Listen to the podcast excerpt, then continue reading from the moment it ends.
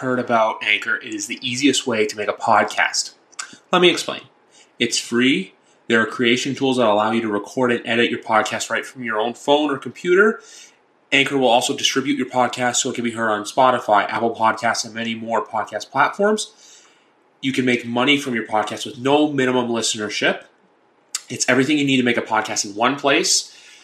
So download the Anchor app or go to anchor.fm to get started today. Alrighty, folks, welcome to episode number 121 of YWC Football Talk. Today, making his long awaited return to the show and program, if you will, is the voice of Bills Mafia, Joe Miller, uh, Joe Miller the third, excuse me, Joe. No worries. I know Monday was a little rough, but how are you feeling today now that it's Wednesday?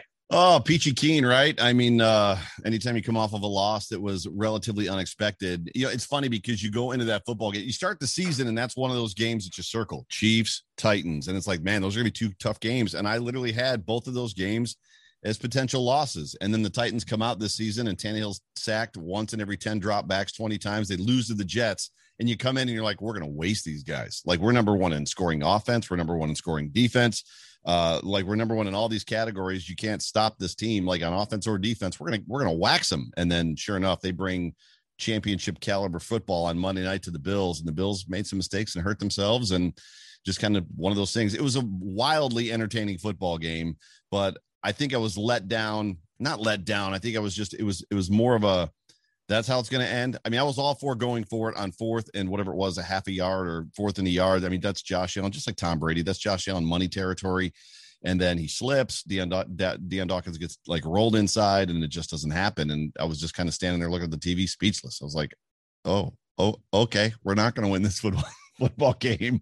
So um I'm healing. It's you know a couple days afterwards and uh, I'm getting better. At the end of the day, like I said, it was a good football game. So it's it's hard. It, I would rather lose that way than get waxed, right? I'd, I'd, rather I'd rather lose that way than lose by 40. So I guess that's what I was. I'd rather lose that way than get beat 35 to nothing like the Bills beat the, the Dolphins. Let's, can we say it that way? you know what? You know what? I accept it. Um, the only thing I was more disappointed about was that the Bills didn't cover minus six. I had that line. Like it seems like with me, the Bills like the for the like the spread lines have always been so screwy. Like the Houston one, I was like, oh, you know what? 16. That seems like a crazy number. I'll take Houston. You guys win 41 nothing. And then the same right. thing with Miami, where it was like, oh, you know, I think it was like, I think, hey, you know what? Maybe Miami gets this time. 35 right. nothing. And then Josh Allen once again said, Hey, I'm your father. I'm um, daddy. yeah. Josh Allen's daddy to the Miami Dolphins and especially Brian Flores. Yeah. Um, but no, that was because that's one thing I noticed too with Josh on that final snap was he didn't like he, like you said bread and butter. Those Tom, it's still Tom's bread and butter. It's Josh's bread and butter. Those bigger quarterbacks do it. But I noticed with him when he took the snap, he took it, but then he like went back and then lunged forward. With yeah. a lot of times those QB sneaks, it's just usually just grab the ball and just go. I feel yeah, like was, because he stepped, that's where there was more room for error. Because I even noticed, dude, Dawkins getting rolled up, and even Feliciano was on the bottom of that pile as well.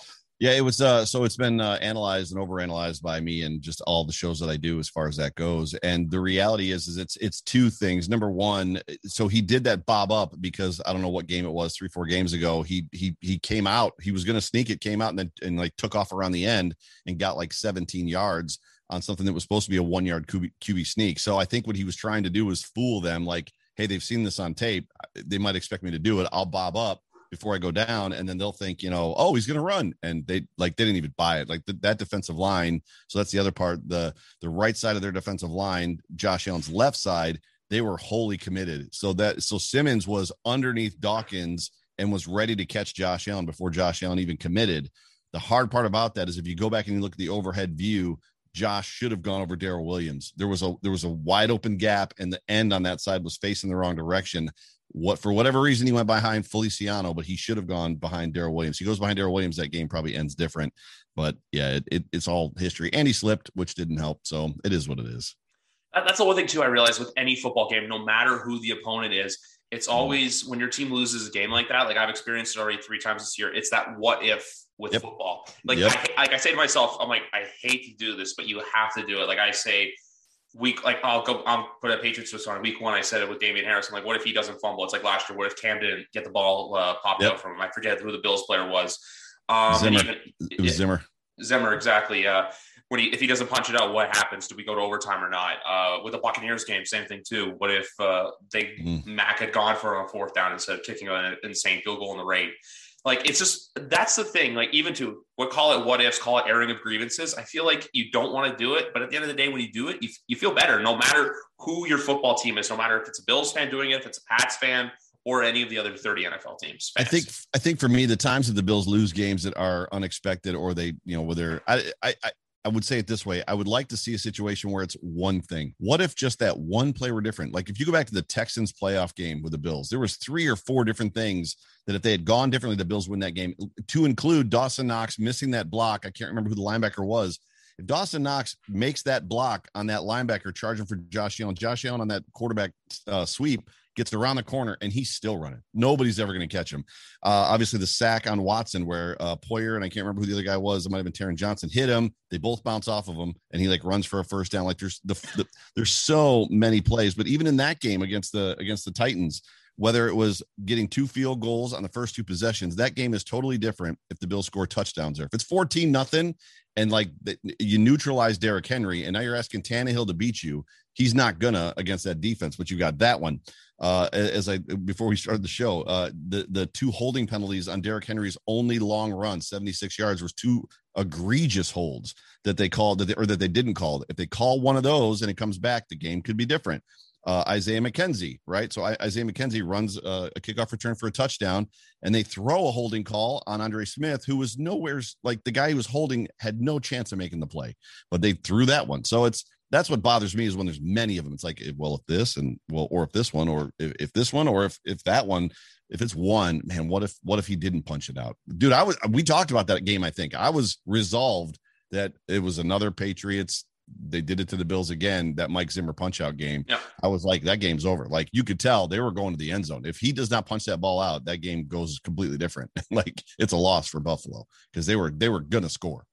Exactly. That exactly. Like that, like look, it's like you said, we just have to air it out. But even too, I've noticed that so much this year with the officiating. Look, it's been another dark spot with the league where it's look, they'll get one call right, but then they'll get five calls wrong, and then for Egregious. some reason they have to make they just pick a random call to make up. Like that's between that and the taunting officiating this year's been awful. But even too, like you're right, like just going back to the game last year, I do it too with the uh, Seattle game week two. Like, oh, what if yeah. uh, they they got in the end zone, they win the game? It's just the what if suck and the moral victories suck. But even to like I, you said it before, and I I liked your point because I had the same thing going into both Tampa and Dallas you would like the game better if it was a close loss than an ass like an ass whooping because if it's yeah. 30 if it's a 35 nothing ass whooping even though that's a score you already said buffalo beat miami by that this year you're sitting there the entire time waiting for the game to be over if it's that exciting like game where you just lose by a couple of points or less than a possession mm-hmm. Uh, not well less than a possession but you know what i mean like if it's yeah. in between yeah. that one to seven point loss you have it down to the wire where you're that's the stress that's like because that's what yep. i say other sports, it doesn't compare. Football, no. there's now 17 games. That's one th- one monumental change since we last talked. Yeah. Was now that there's a 17th game. So there's 17 times a year where we all just get to sit around and stress. And I know people say often like, oh, the play, like the fans take this more seriously than the players themselves. But at the same time, too, for us, it's just like I feel it's the same amount where it's like you just want to go out there and you want to win, no matter yeah. if it's a Sunday, Thursday, or Monday. Right. Agreed. No, I'm right there with you. So, and it's, yeah, I was going to talk about another bad call this year and then another perceived bad call, but we we'll, we can move on from there. I think, I think we've beat that one into the ground. And uh, anybody that's watched football this year knows that the, the officiating has been atrocious this year. It's been not consistent and off. It's been bad. And um, just uh, I wanted to go back to another point. Well, one point I wanted to make from you was I was actually happy to see you guys beat the Kansas City Chiefs uh, weeks ago. I, I I was telling people I said I think this is Buff- finally the time Buffalo gets the monkey off their back. I think Buffalo not only covers, but I think they won. Mm-hmm. They did both, even with the weather delay. And I have I have to assume you felt the same way after the Pittsburgh Steeler game. And even to I'm just gonna say one other thing. I love how people were overreacting. Like that's, that's the thing with week one, where it was like yeah. you guys in Green Bay, where it's just like oh, what's going on here? And then you win five, and then you won four straight. They win five straight. It's just the fortunes how it can go from winning week one to like going onwards. It's just it's hilarious. Yeah, that that Steelers game is we still don't know what happened in that Steelers game. We just got beat for whatever. I mean, they made more they made some mistakes. The defensive line they couldn't do anything. The offensive line, our offensive line against their defensive line was was trash. It was just a bad game, and I remember walking out of that stadium and like every it, everybody was just kind of silent. It was just like, did that just happen? Did we just lose to the Steelers, who aren't that good of a football team? Um, I think what's exciting about this year for the Bills, especially even coming into that Chiefs game, is this offense. If you remember the 2020 Bills offense, which most people do, it hasn't hit its stride yet. Like they're still kind of working out and trying to figure out who they are. And that defense is lights out. If they can put the two together, I mean, it's for us, there's an excitement that, you know, to your, we you talked about it before we came on, Wildest Dreams Land, which is my hashtag. I mean, it's always going to be buff in Buff Wildest Dreams Land in Buffalo because we finally have one of the best quarterbacks in the NFL. Uh, you know, when you go 17 years, 20 years since Jim Kelly, everything you've got is basically hot trash playing quarterback. And then you get a guy that everybody is not necessarily comparing to, but some feel that he's better or going to be better than Pat Mahomes. You know, you saw the one stat if you watch the Monday night game that he's got the most passing and rushing touchdowns to 50 games out of any quarterback in NFL history. It's like this kid's not a fluke. He's not a joke. Did he start out a project? Yes. Was he bad in 2018? Yes. But guess what? He got better in 19. He got a lot better in 20. And now it's like he's playing about at his floor, I think but they'll figure it out. They'll, get it figured out at some point. And Josh didn't have a good game on Monday either. He he was he was pressed and he was unsettled a little bit. He made some bad throws, and poor decisions, and that was with seventy four percent completion percentage. But still, he didn't play his best game. I don't think, which it happens, right? You're you're exactly right. It happens. But even too, you're right. Where, where with Josh looked 18, 19, and then I remember I was saying this because this is the early days of this podcast about a year and a half ago. We were saying, will Josh Allen finally make that leap? And then I feel like for him, it was more learning how to properly throw from the pocket. And what, yeah. what I'm saying by that is, and also too, I knew it was getting a weapon, which I thought it was going to be like Justin Jefferson or someone like that. Turns right. out it turns out it's Diggs. Um, Emmanuel Sanders has been a nice addition to the oh. offense. Uh, Dawson Knox. I people I've had a few people say this on this podcast. Top five tight end in the league right now, and I yeah. I'm fully on the train. I know he's hurt, but he's and I feel like you guys aren't too too upset about missing out on Zach Ertz anymore because I know Bills Mafia has been clamoring for him. Well, what's but weird about what, what's weird about it is Dawson Knox has been a fan favorite since he got here. Everybody oh. has loved Dawson Knox, and and there's been a great deal of like expectation for his potential because you know, he played, you know, in college three years as a tight end. I don't think he scored a touchdown, which is very rare for a tight end to go to the NFL and not have scored a touchdown. You know, uh, when you look at Jacob Hollister, I mean, Jacob Hollister is making all kinds of noise in Jacksonville. He was in Buffalo, and the Bills cut him because they felt that Dawson was better. Dawson went to that whole tight end camp, whatever it is, with, with all the dudes. Yeah, tight end university.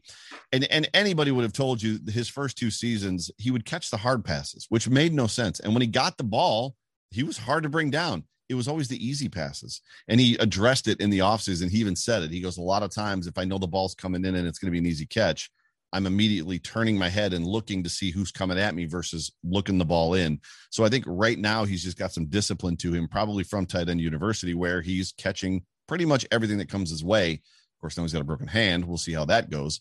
Uh, that was funny too, because in that Titans game, the two point conversion with the razzle dazzle, he like shot puts the ball to Josh Allen and I was like, that dude was a former quarterback because that's the worst pass I've ever seen. and then you find out afterwards he'd broken his hand on, on, the play before, which is another point of note for for all the AFC East fans that aren't Bills fans. Every time Josh Allen catches a pass and ends up in the end zone, the Bills lose. Every single time, whether it's the Texans game, uh, you name a game, if Josh Allen has caught a pass in the end zone, the Bills lose that game.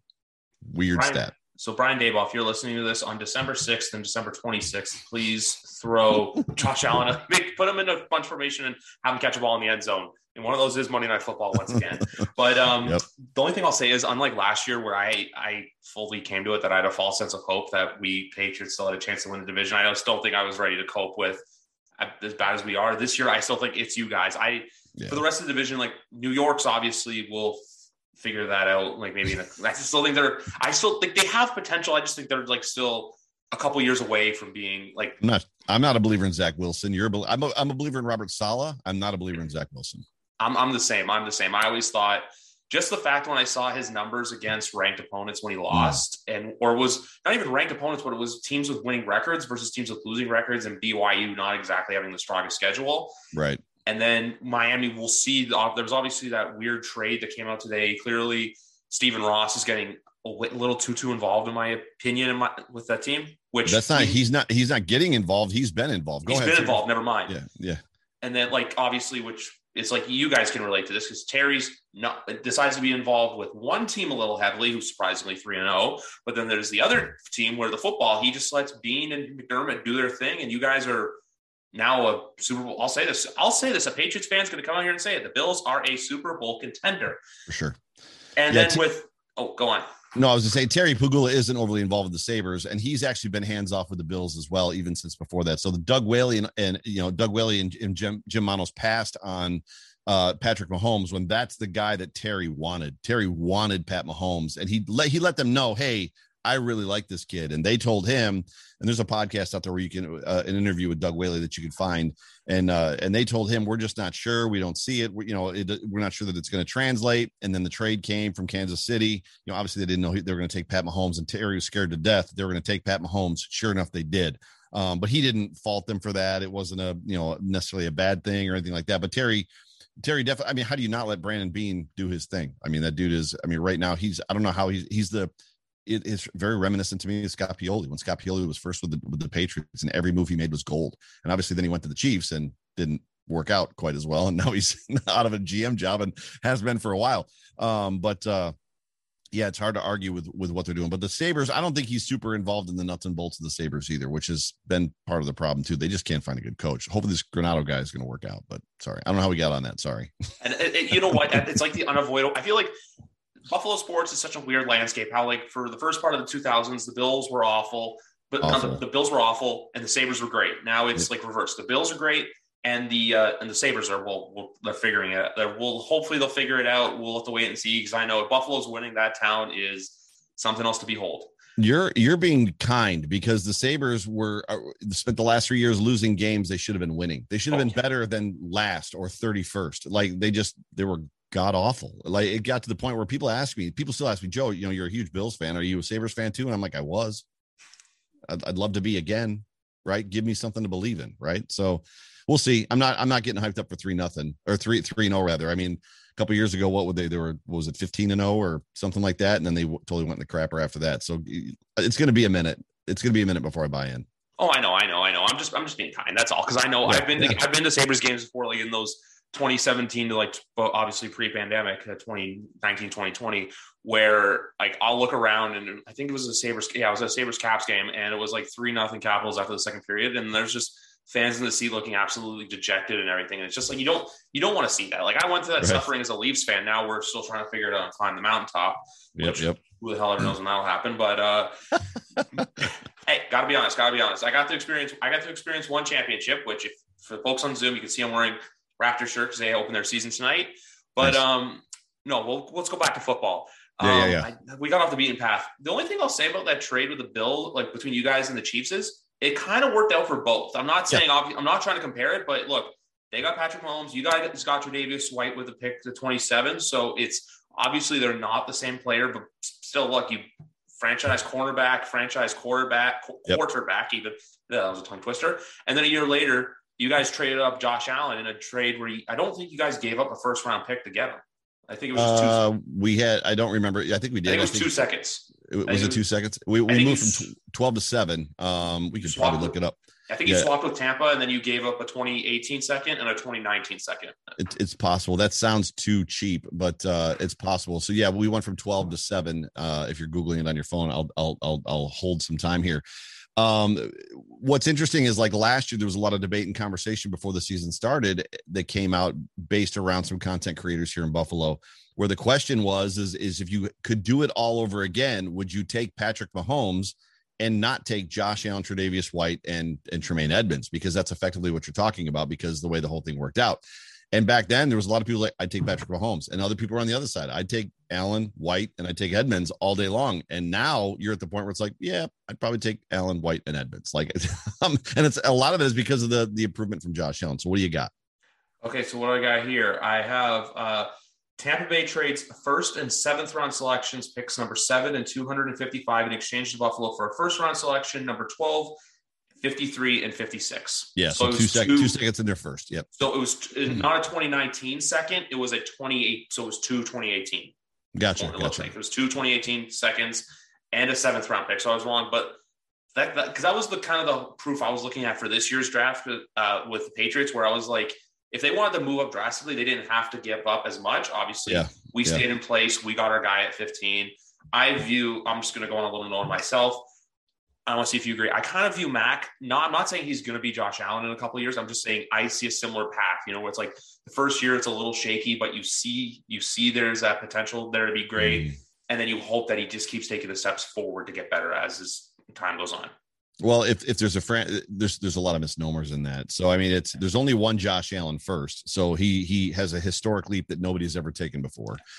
Uh, the other misnomer in that is that somehow like and this is where it is good for for the Patriots and for him. The other misnomer is that somehow like that quarterback's going to have a chance, like to take those steps. He's going to have the opportunity to get better and get better and get better. Uh, that's really good when you've got a first or second year head coach and they finally drafted their quarterback and you're the guy. It's like, well, we're gonna we're gonna live and die by you. That's what's going on right now in Miami. We were talking about Tua a second ago, which and and Ross and that whole thing there. Just to jump back to that one, uh, Ross wanted Tua. Uh, Stephen Ross wanted Tua, and Flores wanted um, uh, Henry or Herbert, right? Henry, sorry, wanted Justin Herbert. So that's the rub right now that's going on right there. And obviously Ross was wrong, but it's going to get Flores fired, in my opinion. And in my opinion, he deserves to be fired because he's I don't think he's that great of a coach. Uh, but getting back to it, what what what Mac Jones has going for him is Bill Belichick. If Bill Belichick stays, Bill Belichick's not getting fired because of the quarterback. Bill Belichick is going to be given all the time in the world to groom this kid until Bill Belichick decides it ain't going to work out, and then he's the one that's going to pull the plug, if that makes sense. Now, if Bill retires after this year, that might look completely different. I mean, it might, you know, he might not get the time to develop that you want, but it, it's it'll be interesting to see. I don't I I've watched a little bit. He's cool as a cucumber when he's back there for the most part. Um, there's good and bad. He's a rookie. We'll see. I, I don't I don't buy into many rookies. I bought into Justin Herbert early, but it was obvious. It was like, oh, that kid, Andrew Luck, that guy's good. Peyton Manning, that guy's good. Like there were certain guys you see them and you're like, oh, that dude's good. Even Patrick Mahomes, second year player, you knew he was good. Aaron Rodgers, when he came out, whatever it was, three, started in his fourth year. That guy's good. Yeah, that was, it was, it was four. Was four. Fourth, fourth, fourth season. Yeah, he rode the pine for three years, right? And then he wrote, and then he and then he started like I haven't. I'm not there with Mac Jones where I'm like, oh, this guy's going to be good. Like, there's some good throws. He's got some Tom Brady ishness to him, but he's not Tom Brady. That's the other thing too. It's like, yeah, he's not Tom Brady.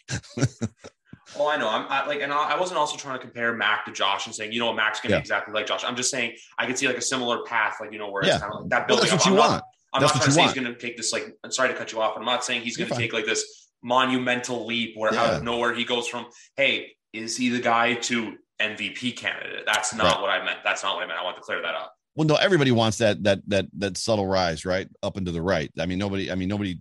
That's the part that isn't that isn't normal is up and to the right, and then a skyrocket to the to you know straight up in the air. So no, I knew exactly what you were talking about. I'm just not sure that it's just what everybody says. I mean, every time you watch football shows, and it's like, is he the next Josh Allen? Not Mac Jones, but they're always like, is this guy the next Mac- Josh Allen? Is this guy the next Josh Allen? It's like there's not going to be a next Josh Allen. like, just let it go. It's not going to happen. It, it, for for two reasons that I named.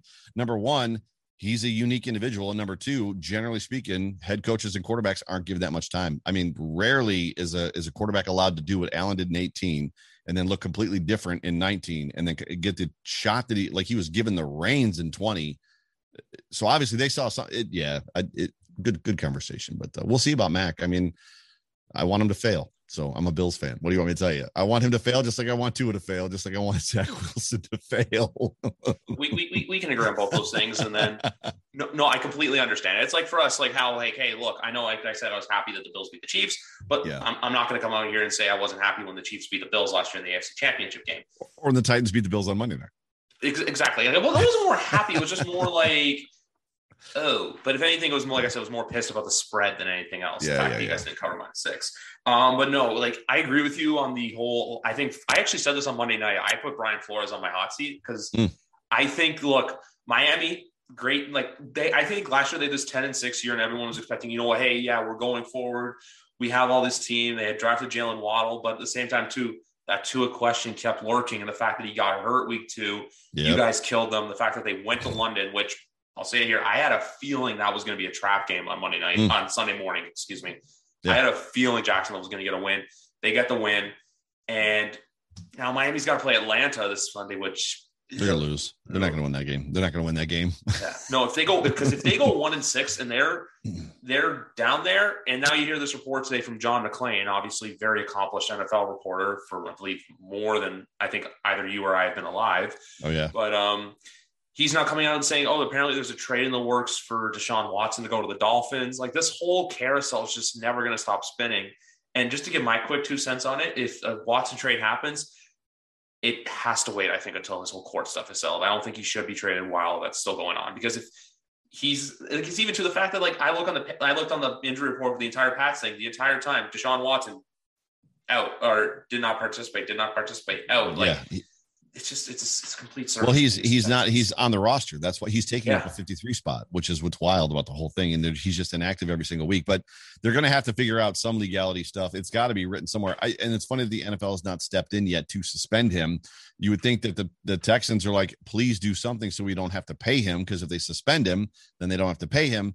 But my guess is is if he gets traded and it looks like he's going to start, the NFL will then step in and be like, well, we're going to suspend him, maybe indefinitely, right until yeah. they until all the stuff gets cleared yeah, it's it's it'll be interesting to see what happens and how this whole thing shakes out. It's desperation to me. The Dolphins are in desperation mode, and the funny thing is, is I think they're in desperation mode because they, they're they're in some fantasy world that they're ready to win now, and I'm not so sure they are. Their defense hasn't looked that good. Jaylen Waddle looks okay. You know, obviously Will Fuller V can't stay on the field either. They, you know, Myles Gaskin is a nice running back. He's probably nicer than the two I've got but he's not exactly great. You know what I mean? Like I would take Darrell Henderson in out of LA before I took Myles Gaskin on my team. So it, will be interesting to see. I, I, hope it, I hope they do it, and I hope it fails miserably. Hey, I keep the Dolphins down as long as we can keep them down, right? Oh yeah, I'm, I'm in the same boat because like even too, I remember last year I came on to you and said that the Monday night or Week 16 Pats Bills could be for the division. You said no, even going into this year, I said there was week week 18. I said the Patriots played the Bill, the Patriots played the Dolphins. I said one way or another that could decide a playoff spot. Now I'm not. Now I'm not so sure. Like I'll even be honest with you, the Pats after we got our after the Saints killed us, even though it was only 15, it was just a bad game. I still saying it. Look, if we decide to make a run in 2021, or some if stuff goes our way and we win a couple games we're not supposed to, great. If not, I'm I'm still looking to the future. I'm looking to probably 22, considering how we have all our guys locked up for this year and beyond. It's not just like, hey, yeah. a one year go for it kind of thing. And I also want to, I'm going to do a different sports twist on for your, oh, no one's the next Josh Allen. It's like, how, oh, is he the next Tom Brady? Is he the next Patrick Mahomes? I God yeah. damn it, I hate Mike Greenberg because uh, he always says that. um, it takes me back to a clip from The Last Dance where I remember Kobe Bryant was asked, "Oh, do you want to be the next like do you want to be the next Michael Jordan?" He basically said, "No." He's like, "Michael's Michael." Like I don't know why more people in today's age can't accept that. Where it's like, Josh is Josh, Patrick's Patrick, Tom is Tom. Right, like, right, no one's right. going to be it. Like, and also, too, I'll say this: I am with you. I saw last year when Justin Herbert was thrusted into a game because of a misplaced needle in a rib cage. Um, that he almost beat the Kansas City Chiefs in his first start. I was like, this kid's going to be good because yep. I know last year there was a lot of questions with him, but now he's going to be good. It's like how I even well, Kyler was a little different because no one really saw, but I feel like Kyler's more or less that now it's like Arizona's like finally figured it out. Now there's now they're 6 and 0 and hell, a 17 and a half point favorite on Sunday against the Houston Texans. It's crazy. No, getting back to Mac Jones, I mean, he's doing things well. I mean, it's there's some throws he's making that are that are professional. What I've always said that what separates a professional NFL quarterback from everybody else is the ability to throw the anticipation. Which for those listeners that don't know what that means, because you hear it all the time, it basically means throwing the ball to a spot before the receiver breaks and before the receiver knows the ball's coming. And Mac Jones has some of that in him. So there's an aspect that he's trusting his receivers, trusting his reads trusting what's going on and he's getting the ball out in time and hitting spots in the field and that's what beats defenders. That's how tom brady has made a living. That's how aaron rodgers makes a living. That's how these great quarterbacks make a living because they know where the ball's supposed to go and where the receiver's going and the defensive back doesn't. So he's got that stuff. And that was something josh allen didn't have in 18 19 and he had in 20 josh allen in 18 19 when he would beat people with his arm it was just because the defender would make a break on the ball and the ball zip by him at 100,000 miles an hour. They just couldn't get to the ball in time. So now Josh has that and he's got the anticipation stuff and he can read a defense. He's clearly, you know, he's got the mental part of the game figured out. He's been in the same system for four years. That obviously is a huge help too. So continuity is a big thing. But uh, yeah, anyways. I always say this too, and that is that Brian Daboll staying in Buffalo was probably the biggest thing the Bills did this offseason. The fact that he did not leave because I'll say this myself. I was hoping that Brian Daboll was going to get a head coaching job. I thought he was going to go to the Chargers or somewhere else like that. But when he stayed, part of me was just like, oh, for the love of God. It'll be uh so, sometimes you wonder if you know I don't know what your belief system is but you know obviously you know I believe in God I'm a I'm a vocational minister I'm a pastor uh he stays in Buffalo his grandma dies 3 weeks ago his grand his grandparents raised him he, he, grew up in West Seneca, New York. He grew up right here in Buffalo. He's a Buffalo kid. Went to West Seneca High School, uh, and his grandma dies three weeks ago, and then his grandpa died this week. So sometimes you wonder if maybe things work out the way that they did for a reason. You know, obviously he was here, and I couldn't imagine him being a head coach of the Cardinals or pick a team. You know, the Chargers four and a half hours away and he loses basically his parents inside of three weeks. I, I, can't imagine would have been a, good, a, healthy situation for him at all. But uh, yeah, he's a good dude. I don't think he's going to be around next year unless he wants to be. It might be a situation where, right, like Sean Payton, where he doesn't want to go. And, and, you know, I mean, I don't know how you feel about that. But for me, if Daboll wants to stick around town and stick around home, I'm all for it. Like, and the players love him, which is insane to me. The players, the players love the Emmanuel Sanders was beaming about him in his press conference this week. He was just talking about the fact that he goes, I've never had a, I've never had an offensive coordinator that I love. I love this guy. This guy, he's like, I'll be sitting in the jacuzzi at home and he'll just FaceTime me just to talk for five minutes about nothing. He just FaceTimes me and we talk. He's like, this guy's amazing. And it's, it makes you wonder why more coaches don't act that way. Like, like relationalism is kind of the most important piece you would think inside of a football locker room. But yeah, so I, I have a sneaky suspicion he's going to be gone next year, and then it'll be interesting to see what the Bills do, just in the sense of you know what Josh Allen looks like next year. Does he become the de facto offensive coordinator and like has those conversations with whoever comes up next? Or does somebody come in and like we've seen them do with Ben Roethlisberger when Todd Haley was there and all those different guys? It's like, no, you're to play my offense you know, Ben, I don't think Ben ever really got the chance much to be like, no, no, can we play the offense I want to run versus like whoever they hire, but we'll see. I think the fact that Josh is so, the fact that Josh is so young and everything, and then the fact he's got his, I, I, I'll actually bring up another memory thing. I remember saying to you back in December, he was going to get a bag. He was going to get the biggest contract out of all the 18 draft class quarterbacks. So far, he has. We'll see mm-hmm. what happens with Lamar. We'll see what happens with Baker and even Sam. But I feel like the, his true colors are really starting to show now in Carolina. That hey, weird. That may have not been a Jets problem. That may have been a, you know what, Sam Darnold wasn't exact. He was who he thought he was, just an right. average NFL quarterback. Right. But with Josh, I feel like you can't screw him over like that, where you're gonna have some guy come in and be a field general and be like, "No, Josh, you're gonna run my offense." It's got to be someone I feel like maybe meet halfway, even where it's like, "Hey, yeah, you bring in a guy. Hey, I want to add my little touch on what Josh Allen's currently doing."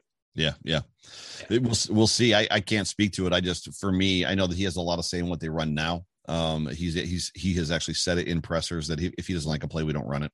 Uh, so he's got a lot of ownership over the playbook currently, which makes sense. I mean, after four years, I mean that's unheard of that a that a that that a you know a coordinator and a quarterback have been together that long. It goes back to Peyton Manning and uh, uh what's his name? Tom, who's the old guy that used to be Peyton Manning's offensive coordinator? Uh, old dude. I think he's still in the league too. Like he's like he was a million years old back then, but they were together forever because the guy just didn't want to go anywhere. So like, and they just the only Tom I could think of is not it because the only Tom that's an NFL coach who's still in the league is Tom Cable, but he's obviously an offensive line coach and I think a failed head coach at one point. Yeah, was, Ted Marchibroda was the guy that uh, he was the former Bills offensive coordinator, uh, and uh, but it wasn't. It was uh, uh offensive. It's going to come up with. It's going to give me freaking Sam. Uh, not Sam. It's going to give me Gase, and that's not who I want. Dinator. Let's go Indy. Uh, Indianapolis. Steve Atwater. No, no. no see that, that's no, a he, that, that was a, that. Never mind. That was a bad thing on my part. Tom Tom Moore. Tom Moore. Okay. Steve Atwater is because that, I saw that, first... that that old dude.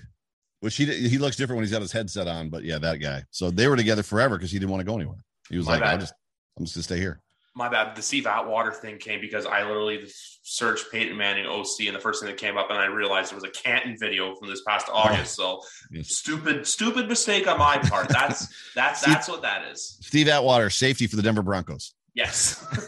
hey, both Denver Broncos. So kind of the connection there. Yeah, a little bit. There. A little bit. um, just want to move on here because obviously the Bills are on their bye week, which this is the bye week that if you're a fantasy footballer like Joe and I are, you hate yourself right now. Believe me, I have numerous players on bye week. Yep. The one thing I'm going to ask you though, from a Bills perspective, you guys sitting here at four and 2 mm-hmm. Is there a particular game you're looking at this week, or is there any particular like like games you're interested in watching? Or are you just going to kind of take the route where you know what you may take the day off from watching football as a whole? Well, that ain't gonna happen. So, um, right answer. Right I'm answer. Gonna, I'm gonna answer this question this way. Uh, the Bills have been in prime time the last two weeks. So Sunday night football, then Monday night football, back to back. Bills Mafia, excuse me, by and large, has hated it because for the last 20 years we play at one o'clock on Sunday. That's when we play. So everybody has this routine and this rhythm and everybody complained about it again coming into Monday night because like there was no Bills football on Sunday at all. Sunday night's one thing, but like I gotta wait till tomorrow. This is what I said on Twitter. I said Sunday football when the Bills are in prime time is like rolling a fat guy to a buffet table. Like like roll me up, let me get all the games. I'll put on the red zone channel. If there's a good game going on, I'll pop over to it and then switch away from it, go to another game. So I'll watch several games in the red zone. Same thing with four o'clock, and then the Bills in prime time, whether it's Sunday night or Monday night, is dessert right? And not to mention, is it dessert? But the whole entire world's watching. So like we don't get any of this, as you probably know, just misconceptions about what actually happened in the football game because so many times when the Bills would win or if they did lose or whatever happened, nobody watched the game anyway. So nobody, so the announcers and the the, the media types would all say stupid stuff, kind of like that dude. Uh, I don't, I think he was on ESPN that said that uh, Taylor Lewan was the reason Chris that, Broussard, Broussard of Fox Sports One. the reason Josh Allen did not get his first down was because Taylor Lewan was hurt and his backup Dion Dawkins was in the game, and it's like, um, nope, missed it. I saw your tweet about it, and I literally had to click on it, and I was just like, "What the hell? Like, what? Wait, what did he say?" I'm like, he was he was passionate about it too. He, whatever he was telling you, he believed it. Yeah. That's Fox. That's Fox Sports for you between the bias Nick Nick Wright takes and Chris Broussard, which Yeah. I could do an entire podcast on Nick Wright, but we won't go there. Um, I love the fact too that when I asked you the question about are you not going to take the day off and watch, I'm glad the fact that you looked at me with a face. That was a trick question. I just had the plan in there. I'm like, or do you know you maybe not take the chance? You don't watch yada yada yada. For me, with it, it's a bye week, or if the Pats aren't playing on Sunday, like if I miss a little bit of kickoff here or there, if I like miss a game or two, it's not the end of the world. But if I'm if I have a pick 18 Sundays out of the year, I'm finding a way to watch football. Yeah, exactly. Same thing. Same, same. It, all the way through the playoffs, Super Bowl, everything. There's only one Super Bowl that I missed, and that was the New England Patriots Falcons Super Bowl. I was done. I was cooked on the Patriots. I'm like, I'm not watching another Patriots Super Bowl. We were in Mexico, and it was on. Like they had it on in like all the different eating halls, and we we were in our room. We didn't even watch the game. So that's the only that's the only Super Bowl I've missed. I think since probably 1987. But yeah, if, if football's on, I'm watching football. Exactly. Like I think the last Super Bowl I remember missing was I didn't watch all of the Packer cow the not Packers Cowboys Packers Steelers one because I was Oh, yep. I, I remember was still playing game. hockey at the time and like Yep. or, or I still play hockey now but like I was playing at the time and then the, I had a game scheduled on that day because they do that when you're a kid. But then apart from that, the last one I don't remember watching was probably because I was too young was probably the Giants Ravens 2001. Oh yeah, really? Gotcha. Yeah. Yep, yep. That was when the Ravens were the best defense in the NFL, possibly in NFL history, right? One of the most obscure quarterback matchups in Super Bowl history. Trent Dilfer versus Dilfer. Kerry Pollard. Kerry Yep, very, Collins. yep, yep. Very strange. I I was having a con- sidebar. I was having a conversation with somebody. Somebody was asking me on Twitter the other day, and I know that you follow me on Twitter, so sometimes my stuff pops up. But uh, they were like, "Have there ever been this many good quarterbacks in the NFL at one time?" And they were talking about obviously Mahomes and Brady and Allen and all these guys. I was like, "Well, actually, yes. Jim Kelly, Dan Marino, John Elway, Joe Montana, Steve Young, Warren Moon all played in the NFL at the same time." And the Super Bowl quarterbacks were Mark Rypien, Jeff Hostetler, Troy Aikman. Like those were the guys that won the Super Bowl. For some reason, those dudes for a lot of time, other than Young and Montana early, couldn't win a Super Bowl. And then obviously Elway late, like in the late 90s, 97, 98. So it's just kind of funny, funny little things that my memory traps inside of itself. I also said this on Monday too. Also, for somebody to shout out to the 1983 NFL draft class, one of the I think still proclaimed as one of the top classes of all time. Yeah. That in 1989. Well, even if you look at 19 sidebar, if you look at 1989, obviously there's the top five, and then there's Tony Mandarich. Right. But everyone else is in the Hall of Fame but him. Uh, but with 1983, I remember it was Dan Marino because I actually was talking about this on Monday. The Dan Marino quote after he got to his first one, oh, we'll make it back to another one. Never got back to another Super Bowl. Never got career. back. Yep, yep, yep, yep. It's it's it's it's a highly contested conversation that in Buffalo as well. Just because you know people, the, the conversation even amongst Bills fans is you know they don't believe necessarily you know recency bias. It's been a long time. You know, was Jim Kelly really that good? And it's like and they're like John Elway was better. And nobody's to ever ever tell you that J- Jim Kelly was better than Dan Marino. Dan Marino was one of the greatest quarterbacks. You know, top two, top three quarterbacks to play the to play the game.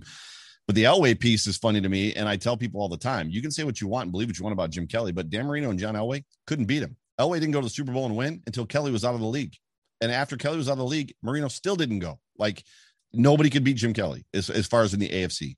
So it's uh it's just it's funny to go back and just kind of talk through some of those things and see how people remember and what we do remember and don't remember. And yeah, it's it's fun. Now we're we're way off track now. So You know what? It's all good. That's what we're here for. It's just it's a fun football conversation between two guys who just love who love the game of football. It's just, it's Love as it. simple as that.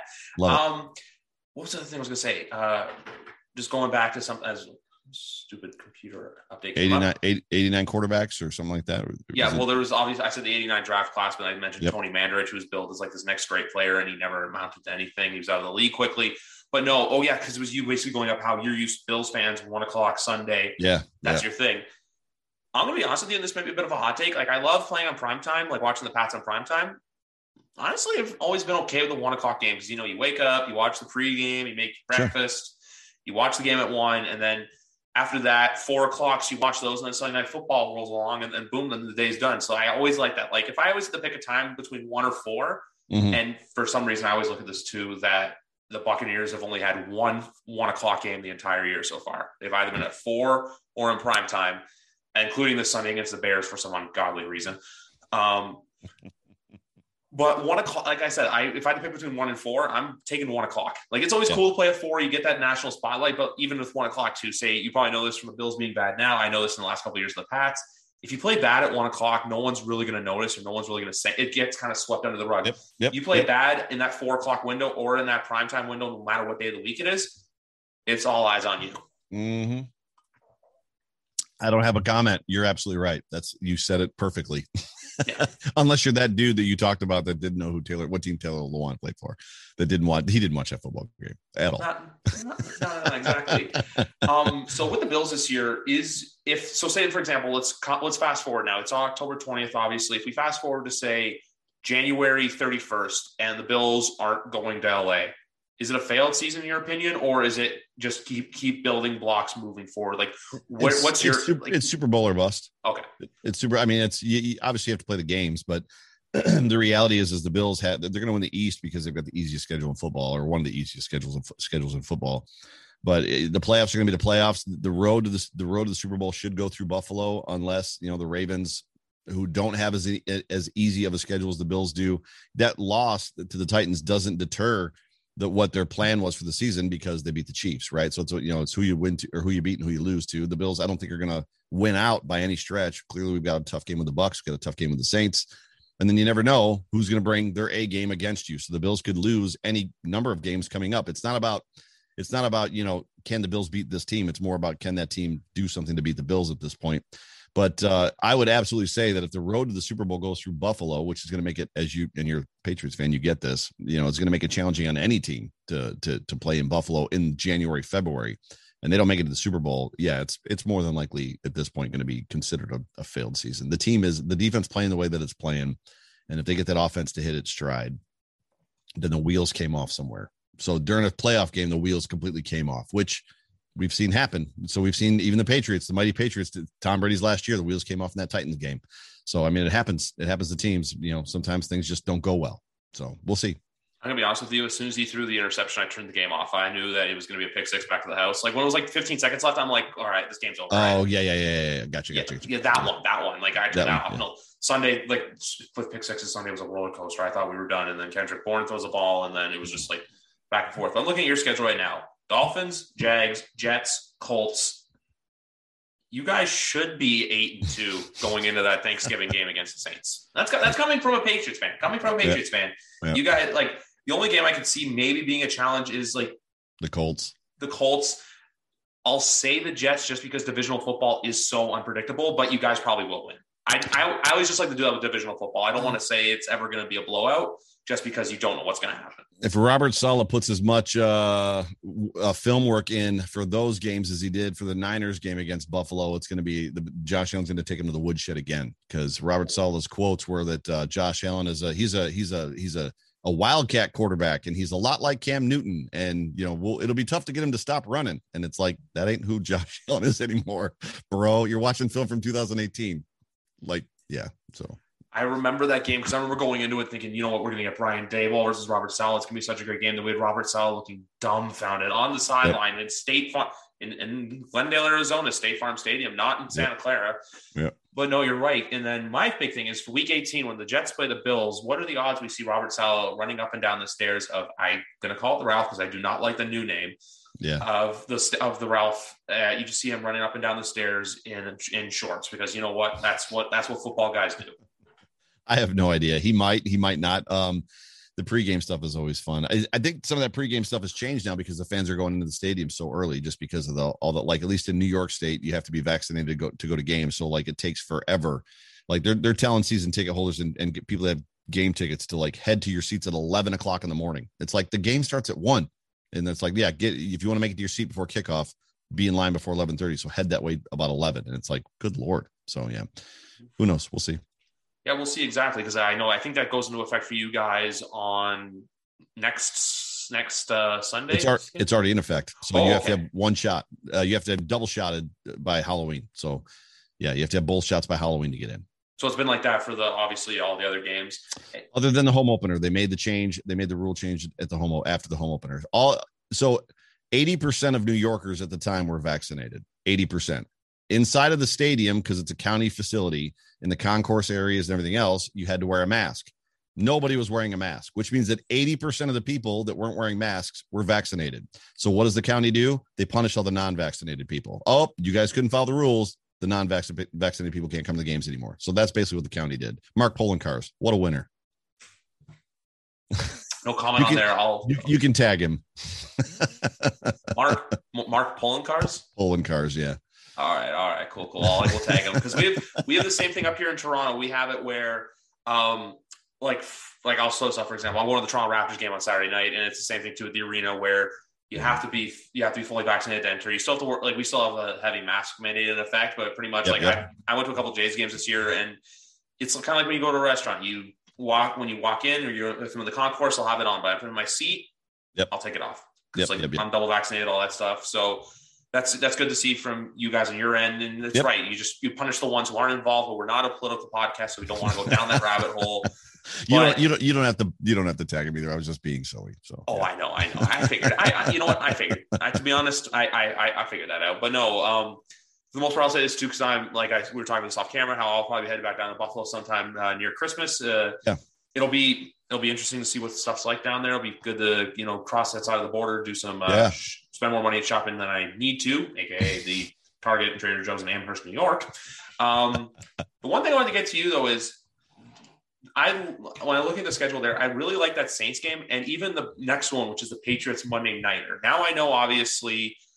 Look, there's a very good chance I'm going to have to ask you to come on either before or after that. Yeah, so yeah. look out for that. But um, I like those games, and I'm not going to come out here and saying it's for the division. I feel like if anything, I think I can see that game already for the Pats being a test of you know, like the Buccaneers game or the Cowboys game where I was getting told, look, expect a blowout, and I went expecting a blowout, and it was a one possession ball game. Mm-hmm. I could see the similar thing where the Bills went because my whole thing for the Pats to make the playoffs this year is unlike last year, where obviously one game was close and the one game was a complete ass whooping. I think if the Pats want to make the playoffs, they have to split against the Bills because considering For that sure. Miami loss, that Miami loss, I'll be honest, that loss stings the more and more I think about it. And the, the more I see them failing, that loss sucks. Well, what you want to hope is that the Bills do not lose to the Saints on Thanksgiving Day. So the Bills typically, at least this team, Josh Allen typically doesn't lose back to back games often anymore. I'm sure he did early, but they'll come out pretty upset as, as far as you know if, if, they lose that Saints game. No, the, the Patriots are the one team that I'm concerned about as far as splitting with because I don't want to split. I want to sweep the division two years in a row, uh, and I think it's important for them to sweep the division in order to get the one seed. So, but I was really concerned about that Patriots offense coming into the season. I mean, Bill Belichick was building a team that nobody would want to play against when you're talking about two very athletic tight ends and that game. Like, who has the ability to stop two tight ends? The Bills have a hard time stopping one tight end, let alone two tight ends. Uh, it hasn't materialized for for the for the Patriots yet. Um, I'm not saying that it won't. I, you know, when you look at Patriots teams of the past, when we had kicked dirt on them after game three, game four, they had Tom Brady. And when you've got Tom Brady playing offense and he's getting up by one or two touchdowns early, it helps that defense out a lot. So we'll see. I mean, clearly they're relying on the defense more now than they have ever needed to, and it's going to come down to Mac Jones and what Mac Jones can do. So, it, yeah, it's it's going to be a fun game to watch, and of course, I'll come on. Absolutely. You know what? You know what? I love to hear that. I know we talked before. Obviously, it's the Monday nighter in December when we're down there. Like, look, would I love come back come back down to a game in Buffalo for the Pats? Absolutely. But will I do it in December? I'm sorry. I'm sorry. No, I'd rather go if it's in like a I don't know, even if it's at this time of year, if like if it was this Sunday, it'd be great to go sure, down because sure. you know it's uh obviously I wouldn't be able to because the border's still not open. But right, if the, the October, November, uh, like September or October, yeah, the weather's still nice. It's great.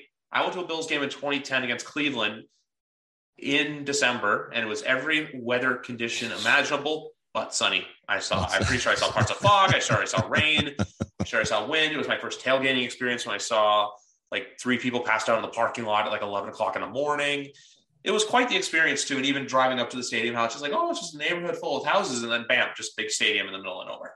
Yeah, there's a lot of stadiums like that. That's how the Dolphin Stadium is too. But uh, it's well, that's how Foxborough is, right? It's in the middle of nowhere. Buff- Buffalo's a weird town because uh, what people don't realize about the weather is the weather in Orchard Park is not the weather in all of Buffalo. The North towns are drastically different than the South towns, and it's because of the the the Boston Hills, which are you know foothills of the Allegheny Mountains. So when you know the water, the weather just comes in off those mountains or off those hills and just affects Orchard Park, Hamburg, which I live in Hamburg, and West Seneca. When you get in the North towns, they get the sun all the time. They don't get hardly any snow we get it all down here. So Buffalo gets a bad rap, but yeah. I know because I feel like with Buffalo too, it either it either doesn't snow at all or it's like a stupid amount of snow. I feel like there's it's, no in between. It's usually three feet and then it melts, right? Yeah, so exactly. three feet, three feet, then it melts. Three feet, two feet, then it melts. You know, two two more feet, then it melts. And then three feet, then it melts. Like it's never it never sticks. So yeah, it's not like Colorado where it'll snow three feet in June. I pick on all my Colorado friends about that. And they're like, yeah, but it'll be 80 the next day. I was like, it still snowed three feet in June. Like it doesn't do that in Buffalo. we had that up here last year in May. Start to go off subject with snow. We had that up here last year in May. It was the day before Mother's Day. And it snow it was like snow and hail. I'm like, it's May 8th. I'm like, what the hell?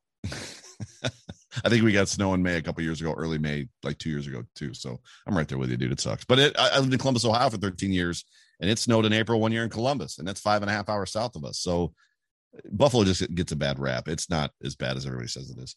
Every, everyone says it's bad. It is, guys. If you have the chance, go to Buffalo. It's it's a good town to visit. There's a lot of good shops there. There's a lot of good restaurants. I think we talked about this off camera, but I think when I'm down there, I may have to try this Bar Bill Tavern out. I'm gonna have yep. to look at either East Aurora or um, Amherst or Clarence or Clarence. Clarence. Yep, uh, which is right next to Amherst. So yeah, which I'll I'll have to look up either one. Uh, and as for predictions for this Sunday, I know I usually do this with spreads, but I'm going to say this right now. I have a really weird feeling that the Bears could upset the Buccaneers on Sunday. I'm no gonna, way. I, I have a we. I just have like you know those like weird trap feeling slash Nick Foles is like Tom Brady. like Nick Foles for some reason is very good against Tom Brady, or uh, if not even win, but I can I can see a world where the the the Bears even cover. I can see a world where that happens, but at the same time, too, I can't. The you Bears know? are the Bears are in Tampa. It's a 425 game. There's no way. There's no way that Justin Fields is winning that football game. Good Justin point. Justin Fields might not make it through that football game. Even better point. I, I just said it. I had like a weird feeling because like even too, I remember, like I said, the last the first first ever conversation you and I had on a podcast. That was the time the, Bear, the Bears beat the uh, Bucks. But I just remember that game was in Chicago. The only other things I'll have to say about Sunday's games is I cannot see the Rams or the I can see the Rams and the Cardinals both covering because those are both revenge games. Yeah. Both teams. Yeah. And uh, I hope the Patriots beat the Jets on Sunday, even though I have a feeling it's going to be another ugly low scoring game like the first time they played where it was only 25 to 6. Yeah, there's there's not a lot of great games on this weekend, right? I mean, Bengals Ravens will be fun, interdivisional, and to be honest with you, I like Joe Burrow a lot. Another one, the first time I saw him throw it, like the first time, but like I was like, oh, that kid can play football. Um, you know, but there's, yeah, Chiefs Titans obviously is a game that we're gonna have to watch now after the Titans have beaten the Bills. so, Titan uh, Chiefs Titans for me, probably Bengals Ravens. I'll always keep an eye on the Jets and Patriots just because of AFC East reasons. Um, and I'll be rooting for the Jets in that football game just because I want to keep the Patriots down as long as I can. They're the one that scares me. The Patriots are the team that scares me. So I mean, we're right. We're we're we're only two games back. I know yep. people are saying the division's spot are grabs. I I know the Bills and the Bills in December will be wearing a hat T-shirt day. Hopefully, it's not on the day after Christmas in Foxborough. Hopefully, it's the week before, right, or right. week or week eight, or the weird week, uh, the new week seventeen, I should say. Hopefully, it's yes. one of those two. Hopefully, it's not in Foxborough. Week, eight, been, week 18, technically. So, yeah. I, I, don't think it goes on week 18. I think you guys have it wrapped up before. Like, definitely. Yeah. yeah between week 15 and week 17. I feel like one of those three games. If they, if yeah, if they beat the Saints, it could be way before. So yeah, right, yeah. So if they're if they're 10 and two at some point, they probably got it wrapped up right there, or nine and nine and two. So yeah, exactly. And I feel like this year too with the NFL. Before we go, um, it's such a weird year where you get these like how you said there's these games where like you expected to beat the Steelers and the Titans, you didn't how I almost had a vicious heart attack two weeks ago when we almost lost the Houston Texans. But then we like to do we like Man, to do these. We like was these, I pulling for the Houston Texans? I was like, oh come on, baby. I was there just like for the love of God, and I had the Patriots for survival too because the week before I took the Saints against the Giants because I thought that was a lock. I'm like, you know what, first game back in the dome, it's going to be the the Saints are going to win. That's not what happened, and then so I picked the Patriots. I'm like, all right, I'm going to ride or die with my guys. And then I almost oh, like That, that's what I mean, though. Like where you get all these, I'm going off tangent, and that's what I do best. That's what I mean with the NFL season this year. You get these games where it's, hey, look, we think a blowout's going to happen. It doesn't happen. Or even last Sunday, Ravens, Chargers, Browns, Cardinals. We expected both to be great games, and the Chargers fell flat, and the Yep. Yep. and the Cardinals took advantage of a depleted Browns roster. So Yeah. that's the thing with the NFL. I always kind of like where it's the expect the unexpected. Yeah, for sure. And it's it's funny because that uh that game that you were just referencing as far as the Texans game, uh, the, the what was fun for me about that football game was the week before the Bills throttled the Texans and shut them out. And everybody's like, "Yeah, but it's the Texans and it's Davis Mills." And then it's like and then the Patriots had trouble with him. It's like, "Oh, it's just the Texans. What's the problem?" so yeah, any given Sunday, right? Exactly. That's the, the, three words that every football fan loves to hear and hates to hear. Because in the moment when you're going into a game, it's always like, you know what? Hey, any given Sunday, it could be this, but could be that. But no, you got to remember, look, upsets happen all the time. It's like Scott. Why am I blanking on his last name? And I've read so Scott Hanson. I don't know why I Hanson, his yep. last name. Yep. It's like when he says, the, like, I love it, but I hate it when he says the witching hour when losses become wins and wins become losses. Yep, yep, yep.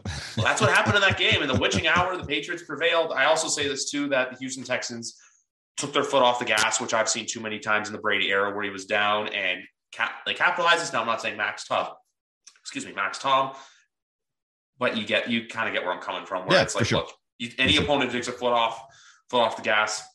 Usually it ends badly for you. for sure. This has been fun, dude. Appreciate you having me. This has been fun. We're going to wrap it up. I think I'm going to call this episode "The Voice of Buffalo" as a uh, member of Fanatics. I'm uh, it- Rumblings. Rumblings. Rum- Buffalo, Rumblings, Buffalo so- Rumblings. Yep. so because you used to be with uh, Fanatics. Yep. used yep, to be yep. with Fanatics. Someone there coined you the voice of Buffalo. Now you're with Buffalo Rumblings. So now Correct. I've had four people who are involved with SB Nation on my podcast. Nice. Yes, and I'm just keep on going. Obviously, the first three are Pat's pulpit. Now I've had Buffalo Rumblings on. Well, anyway, Joe, it's been a blast getting to talk to you once Yeah, again dude. here on YWC Football Talk. We'll definitely have to have you on either. uh, you know what? We may have to do before both Bills Patriots games or after, no matter what. Because I remember last year, right before Christmas, you were on. So you know what, guys, you get Joe Miller once a year for the Bills Patriots game. Nah, I'm just kidding. He gets to come on whenever he wants. Him and that voice of his. Appreciate it, dude. Yeah. Anytime you want me, just shoot me an invite. You know what? Sounds good. Well, anyway, guys, thank you very much for listening to episode 121 of YWC Football Talk. I'll be next week to recap all of week seven. Have a good one, everyone. I'm Jeff Woods, and I'm shining a light on music and the rock stars who make it. He just was one of those people. He, he stood out. He was a magic guy. He really was a magic guy. All, we all have faults. He had the same amount of faults as we all have. This was before Led Zeppelin. Robert was full on. I mean, he was Led Zeppelin without the band behind him. He had the hair, the jeans, the whole thing, you know, and he was amazing. The Records and Rockstars podcast, heard around the world and yours to hear wherever you get podcasts. All the episodes from jeffwoodsradio.com. Do, Did, Will, the Story of People podcast is now available on the Crier Media Network. The first five episodes are here and feature some incredible guests that fit into one or all three of those categories. Ready? Tara Sloan from the San Jose Sharks Undercurrent podcast at NBC Sports. Marianne Iverson from Iverson Voice and the Let's Take This Outside podcast to talk about the world of outdoors as well as voiceover land. Ariana Hunsicker, future Canadian Paralympic swimmer, already winning tons of awards for this country. Scott McGregor from the Hot Wallet podcast to dumb down the world of crypto, Bitcoin, and NFTs so you don't have to. And Jackie Holowati from Climate Pledge Arena in Seattle, Washington, the first net zero carbon certified arena on the planet wherever you get your pods, wherever you watch your pods, and on the Crier Media Network.